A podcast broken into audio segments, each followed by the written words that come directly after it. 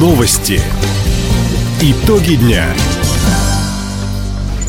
Итоги вторника подводит служба информации. У микрофона Иван Силадий. Здравствуйте в этом выпуске. Все дома в Хабаровском крае освободились от воды. Аграриям региона возместят часть расходов из федеральной казны. Граждан России наградят за развитие Дальнего Востока. Об этом и не только более подробно.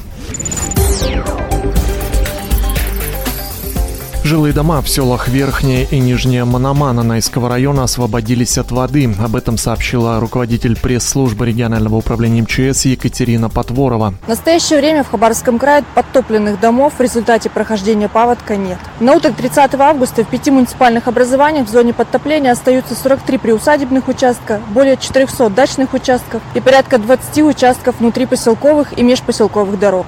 Спасатели продолжают мониторинг гидрологической обстановки на реках региона, патрулирование островной части Хабаровска. Сейчас гребень паводка движется в сторону Комсомольска. У поселений вдоль Амура до города Юности уровень воды в реке превышает неблагоприятные значения. За минувшие сутки Амур у Хабаровска упал на 6 сантиметров до отметки 4 метра 70 сантиметров.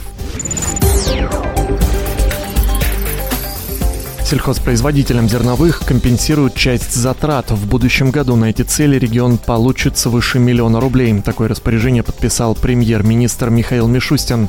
Причем деньги можно будет получить до начала посевной кампании, уточнил глава правительства. Еще решения, которые должны помочь производителям зерновых. Правительство уточнило порядок распределения межбюджетных трансфертов на их производство и реализацию, что позволит нашим аграриям получать финансирование не только по факту выполненных работ, но также, что очень важно, авансом. В текущем и будущем году на эти цели предусмотрено по 10 миллиардов рублей. Землю без торгов начали предоставлять предпринимателям края под импортозамещение. Первый муниципальный участок находится в районе имени Лазо. Его площадь 19 тысяч квадратных метров. На нем фермер планирует выращивать зерновые культуры. Ранее еще один бизнесмен получил краевой земельный надел под огурцы, томаты, малину и другую ягоду. Новая мера поддержки будет действовать до конца года. Землю без торгов предоставляют для выращивания зерновых и кормовых культур, овощей, плодов и ягод, разведения разведения скота и птицы, размещение машин и оборудования. При этом менять цели использования участка нельзя, в случае нарушения договор с предпринимателем расторгнут.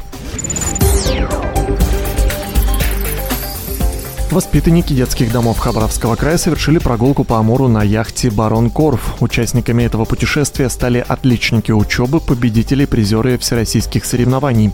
Одна из них – Ариана Пауляхова, воспитанница детского дома номер один. В этом году у нас было, проходило мероприятие в детском доме, где я стала воспитанником года 2022 года. Также я участвовала в разных мероприятиях от своего дома, спортивных, э, в музыкальных, допустим.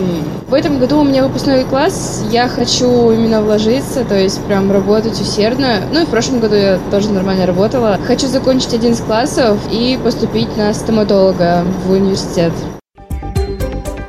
Во время речной прогулки дети приняли участие в конкурсах и мастер-классах. Они продемонстрировали свои таланты, читали стихи, играли на музыкальных инструментах.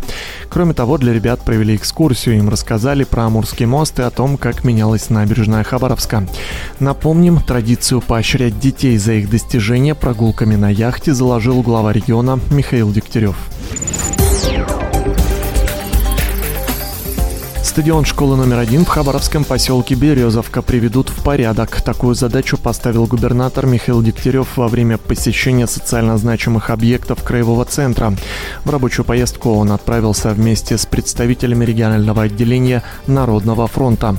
Также они осмотрели детский сад номер 55. У дошкольного учреждения уже давно нет наружного освещения. Глава региона поручил городским властям найти средства на решение этой проблемы. Кроме того, делегация посетила квартал энергетиков. Здесь одну из придомовых территорий благоустраивают по программе «Тысячи дворов на Дальнем Востоке». Губернатор предложил МинЖКХ края включить в комиссию по приемке объектов членов Народного фронта. Это позволит более тщательно следить за качеством работ и за тем, как расходуют выделенные средства.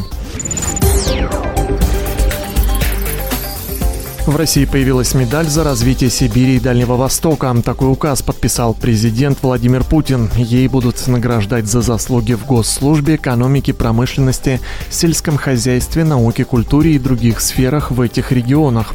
На лицевой стороне серебряной медали изображены Саяно-Шушенская ГЭС, нефтяная вышка, железная дорога, тайга и сопка.